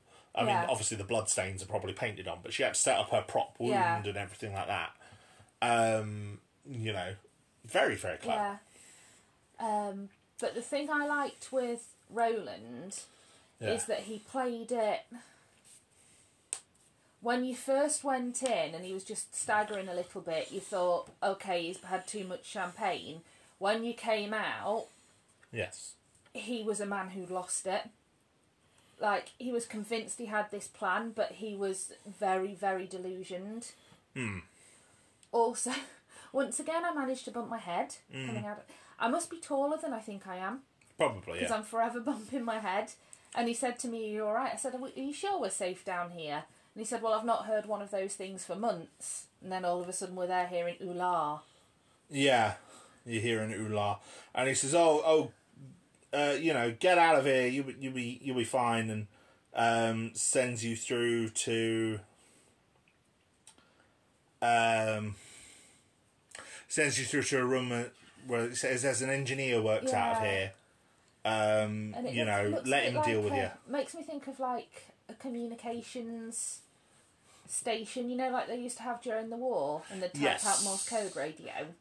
Yeah, there was It like a felt radio like that. and a telephone and Yeah. stuff like that. Um, I should mention there's there's like other people listed in the cast um, in the little program that we've got who aren't on the the sheets that we've got, and I don't know if some of them were some of the the voices that we could hear, perhaps. Mm, possibly. Um, Or maybe understudies.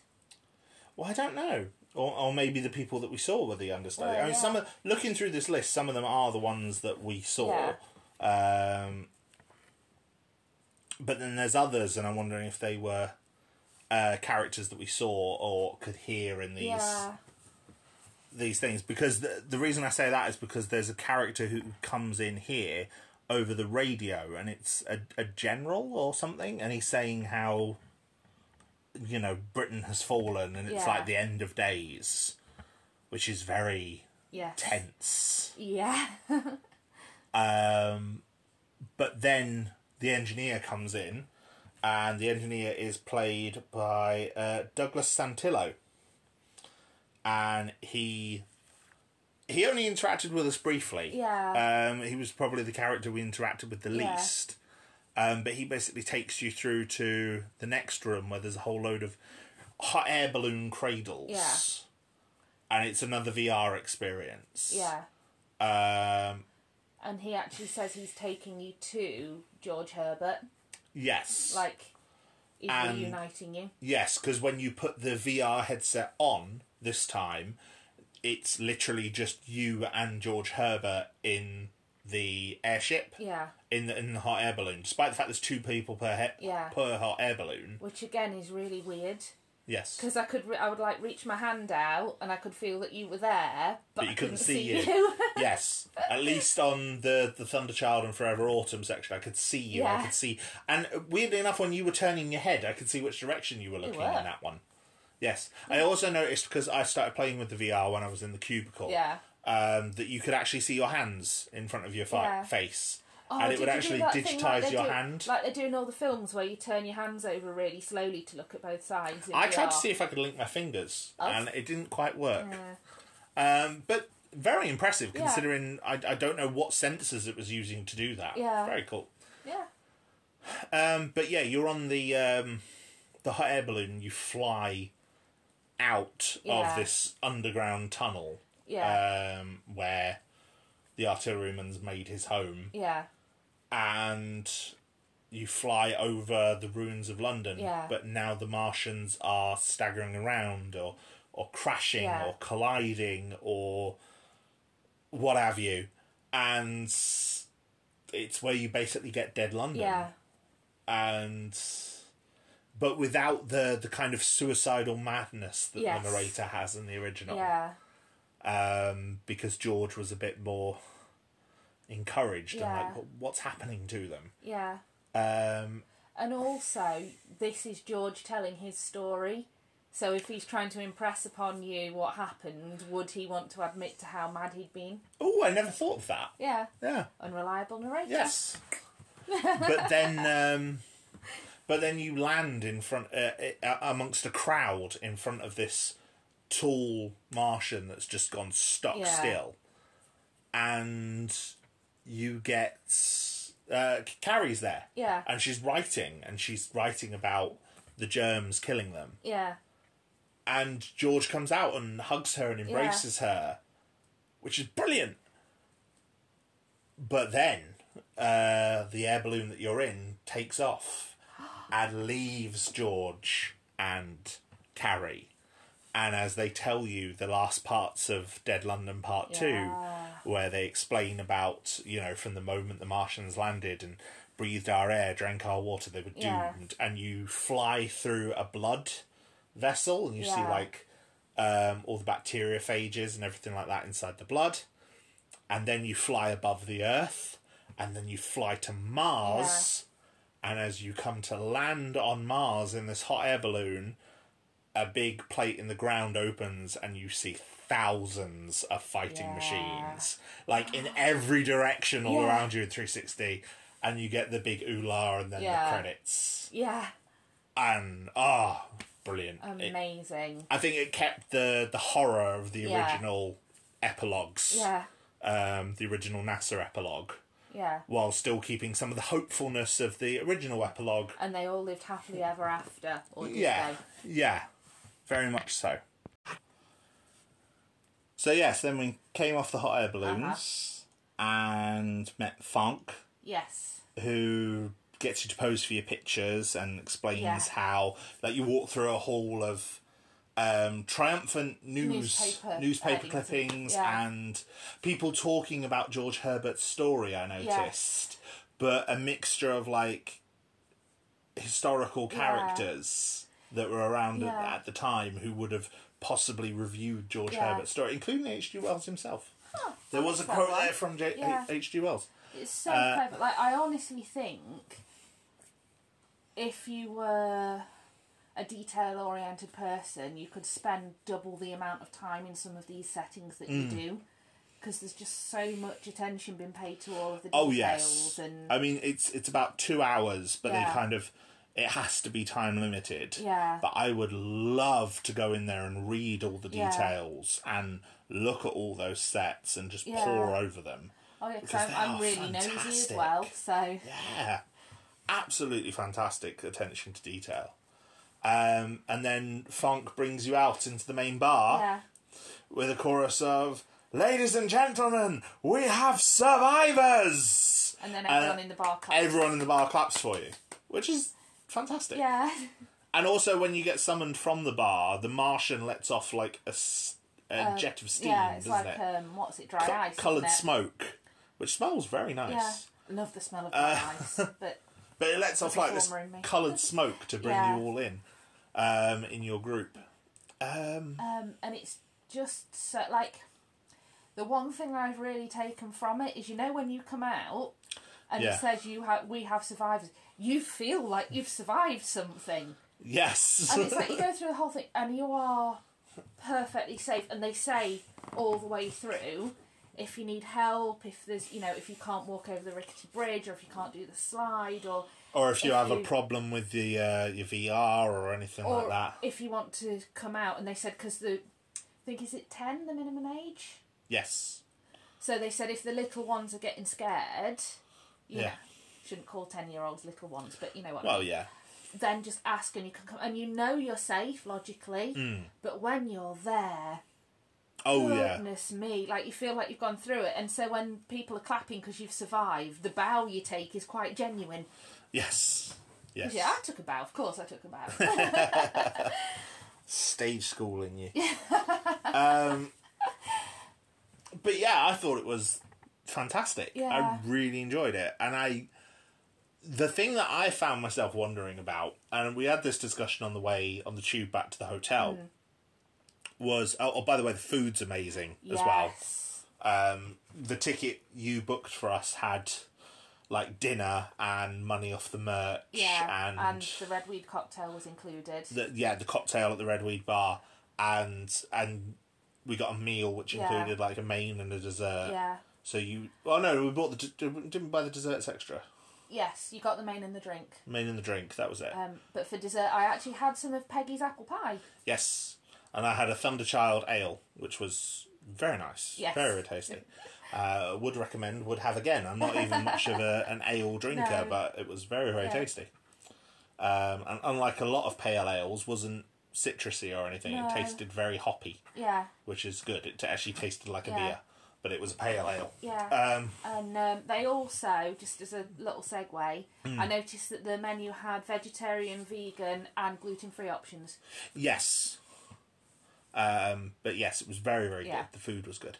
But yeah, what I was saying is um, I ended up thinking about the alternate history of this. Yes. Mm. because because the immersive experience is set at a time after the invasion Mm. and it's telling you the true story of the invasion and it's done in such a way that it explains that there's almost like a secret to it with the, Yeah. with the British Empire taking credit Yeah. um, it had me thinking like, you know, if this was set in 1904, was it even 1908? I don't know. Anyway, 10 years after the invasion. Yeah. Um, so we're in the early 1900s now. What would happen next? Yeah. Because World War One isn't far away from that. No. So it's like, would World War One happen differently? Yeah. would would powers like Germany be less willing to take a pot shot at the British Oh, yeah. Empire because the British Empire claims to have defeated the Yes. Martians? Would would the British Empire be able to use Martian technology because that's Yeah. like a key part of Brave New Yeah. World? Where the artilleryman says, you know, maybe we'll capture a fighting machine. That'll be our turn to do some wiping out. Yeah. You know, it's there- there's so many implications. The thing that it honestly got me wondering about Yeah. was um, the women's suffrage cause. oh, that's a good one. Specifically because Carrie in this had a much bigger role. Yeah, She seemed to be much more active within her role. Mm-hmm. Like, um, you know, you see her, she's writing and, she was also wearing trousers at Yes. the start, which I thought was a nice touch. yeah. And there's like um, Eli the nurse who she says she's a civilian. Hmm.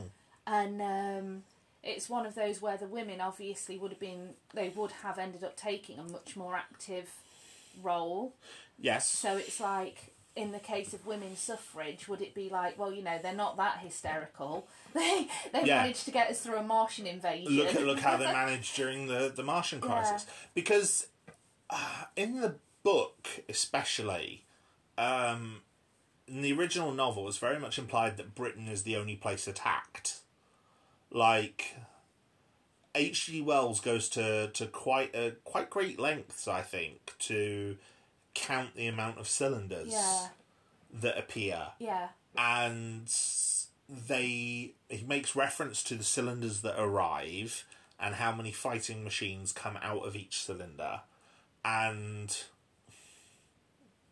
where they all land and it's all based on how many explosions he saw on Mars at the start yeah, um which is about 6 6 to 7 I think yeah, um, and I think the cylinder that lands on the house is the sixth cylinder. Mm. So it's the last one. yeah, Um,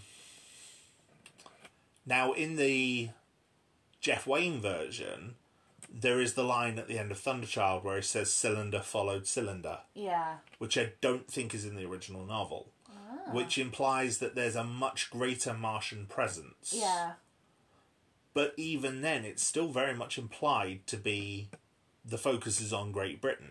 yeah, But they also said in the state in the immersive experience that millions of people died. yeah, Like the Martians attacked London and killed millions of people. yeah, Um now the population of London I don't think was millions No. of people at that time.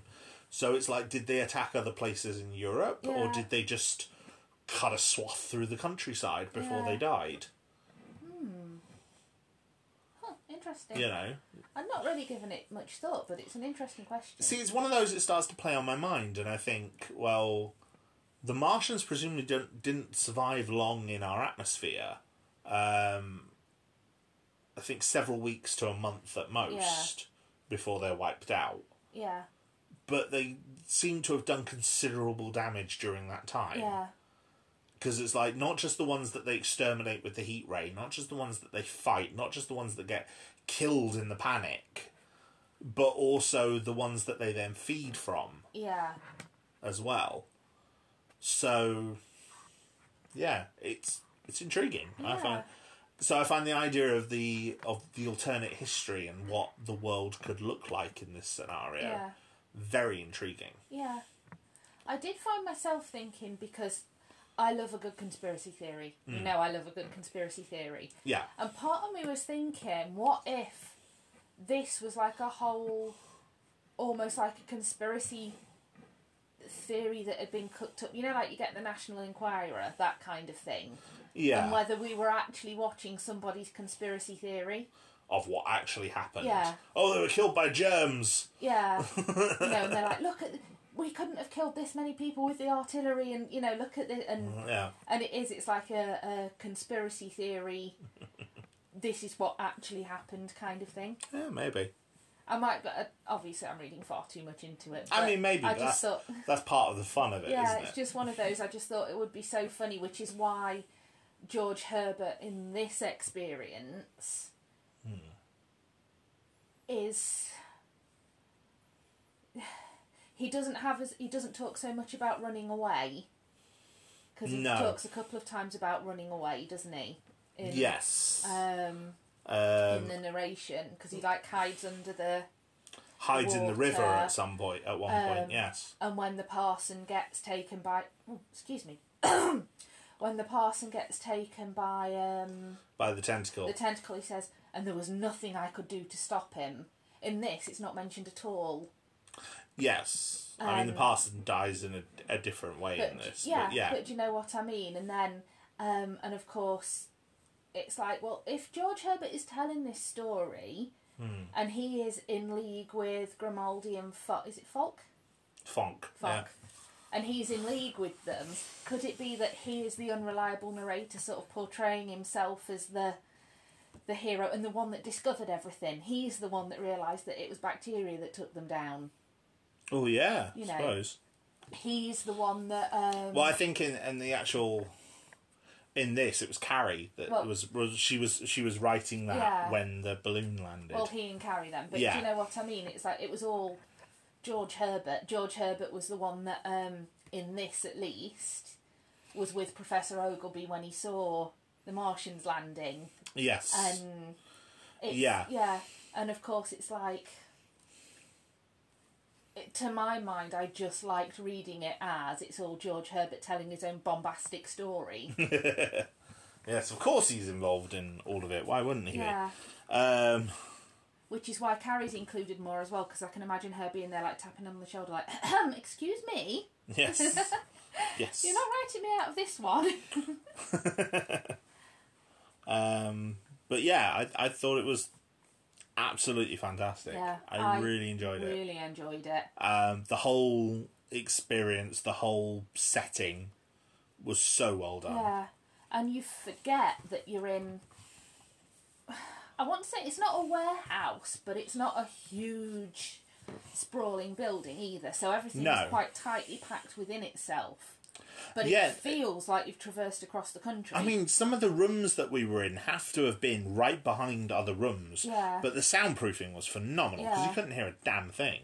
no, And it's like there's the, in the spirit of Man Bar, there is music playing, and it is quite loud music.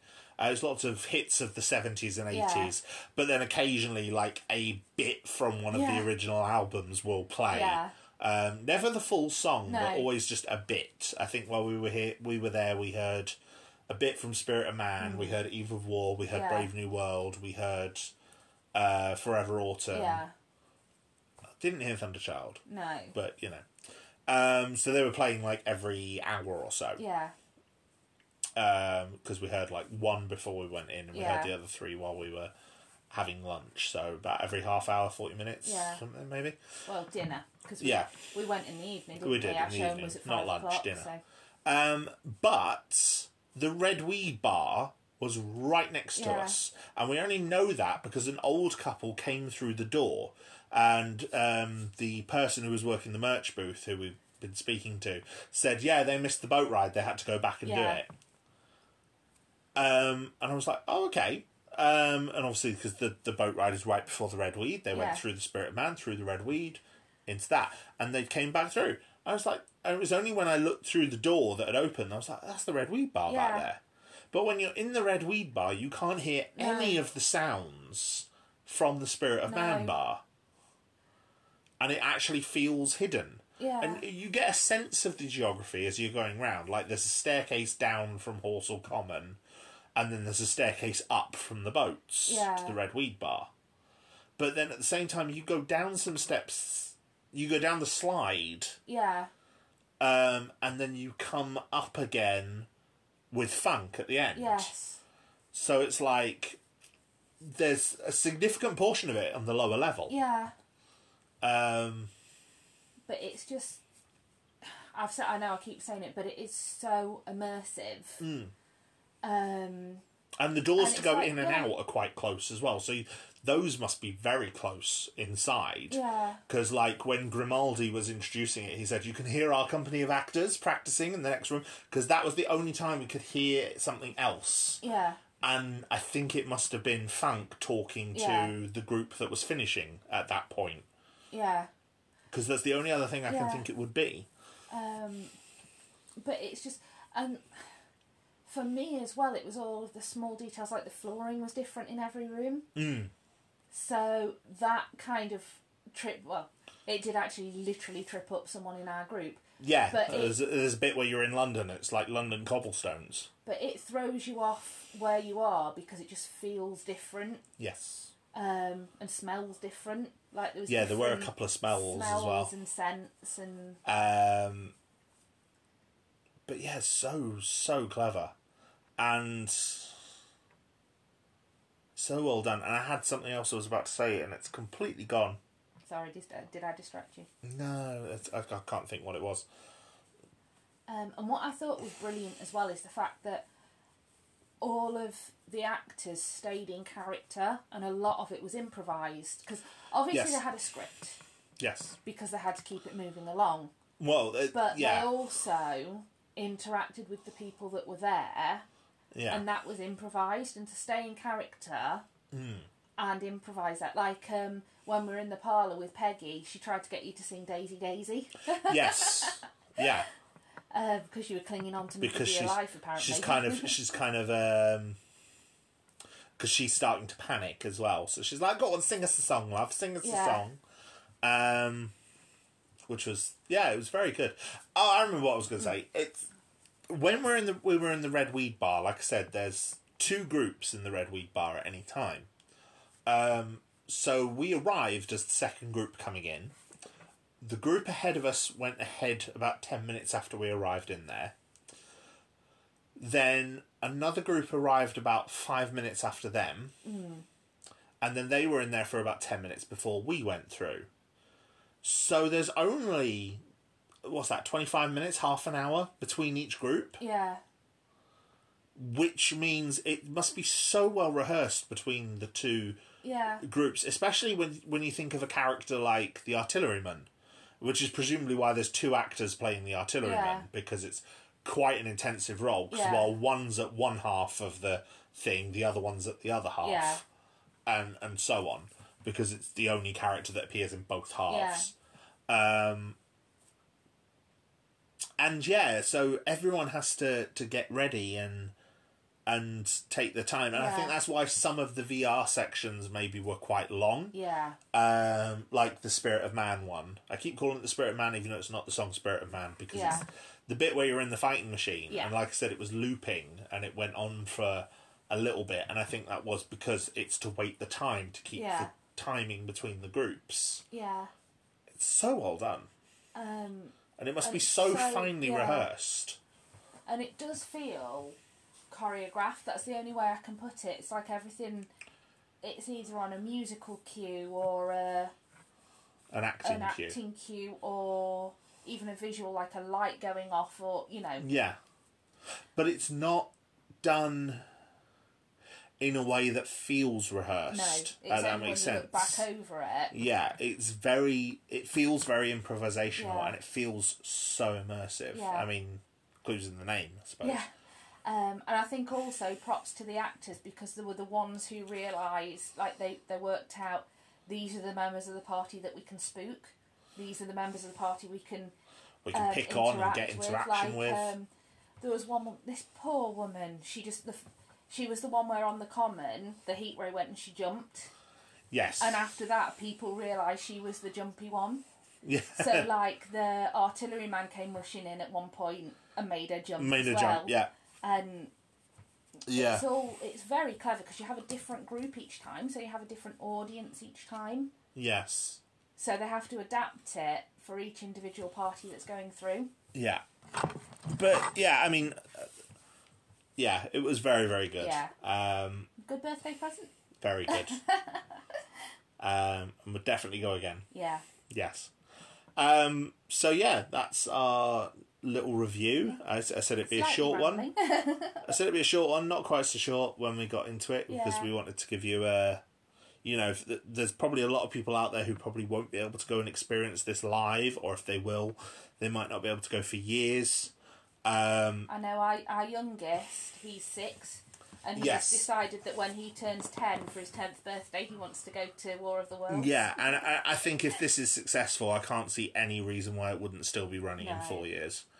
Um, but yeah, it's brilliant. If you have the chance to go see it at any point, if you're in London and you have a chance to go and see it, go to it. It is, Yeah. Oh, definitely. especially for the price point in London well, yeah. as well for for what it is as a theatre show and especially if you go Yeah. with, with the extra ticket and get the meal included Yeah. and you got 20 pound off the at the Yeah. merch stall i mean the album on its own is 15 pounds so and you got your photos as well. yeah so we got the album for free and the photos Yeah. we got two photos at the end because two tickets Yeah. um and it is one of those where if you buy the VIP ticket, yeah you can go and literally not have to spend any more money. yeah with the i mean we exception of, chose like, to Tube fees and stuff. yeah we chose to because we got uh, extra merchandise and we got some um We got some cocktails, didn't we? we got some And cocktails and we dessert. got some dessert and things like that. But absolutely brilliant. Yeah. for what And- it for the and it price was- it is yeah. in central London as well because Yes. it was it's not far from Aldgate, so it's pretty much central London. Yeah. Um, and it's very accessible. yes, I don't much like travelling in London because I'm not a Londoner.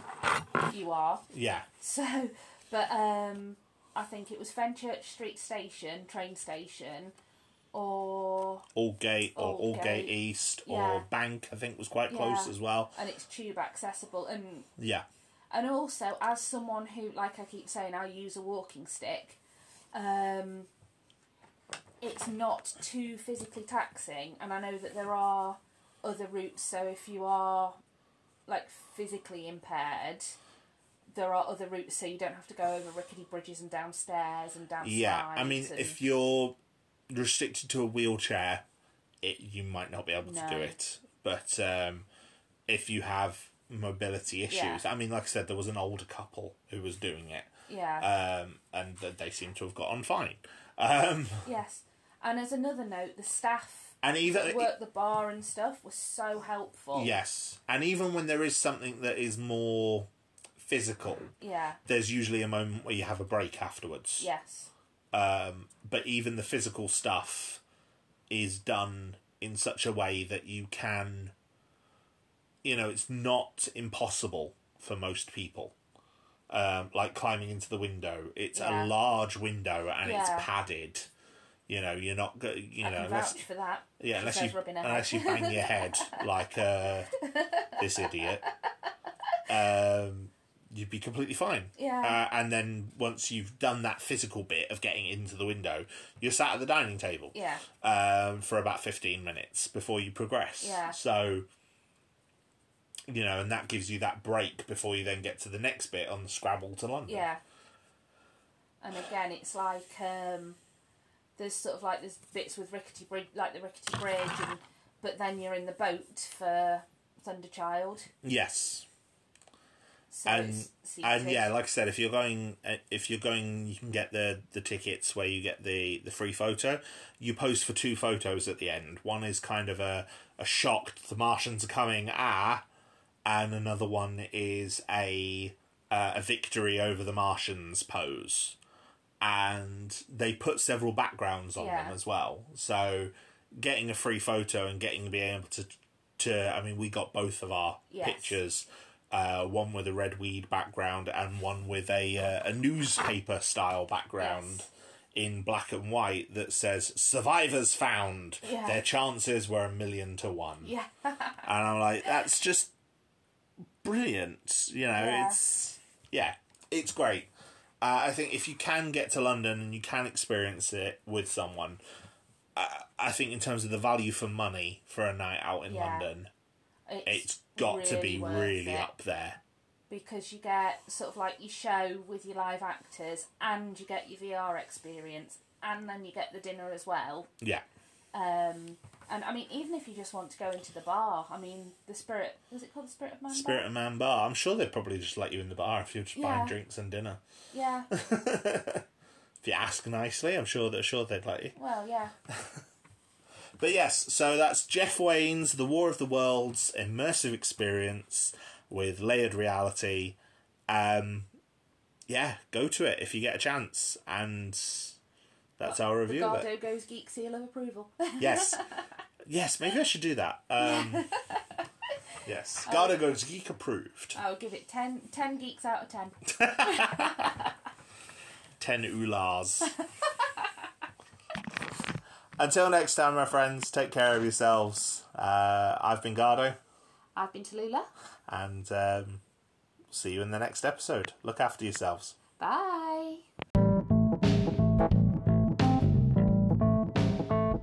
Thank you, my friends, for listening to another episode of Gardo Goes Geek.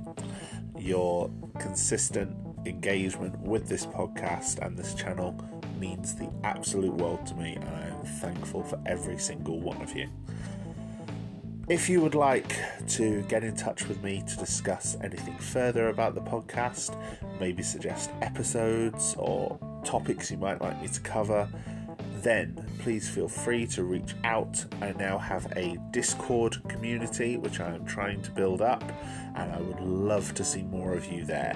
The link for it can be found in my link tree, which is published wherever you have heard this podcast. Also, if you would like to support me in any way, um, then please feel free to buy me a coffee on my coffee link. Thank you for listening and have a wonderful day.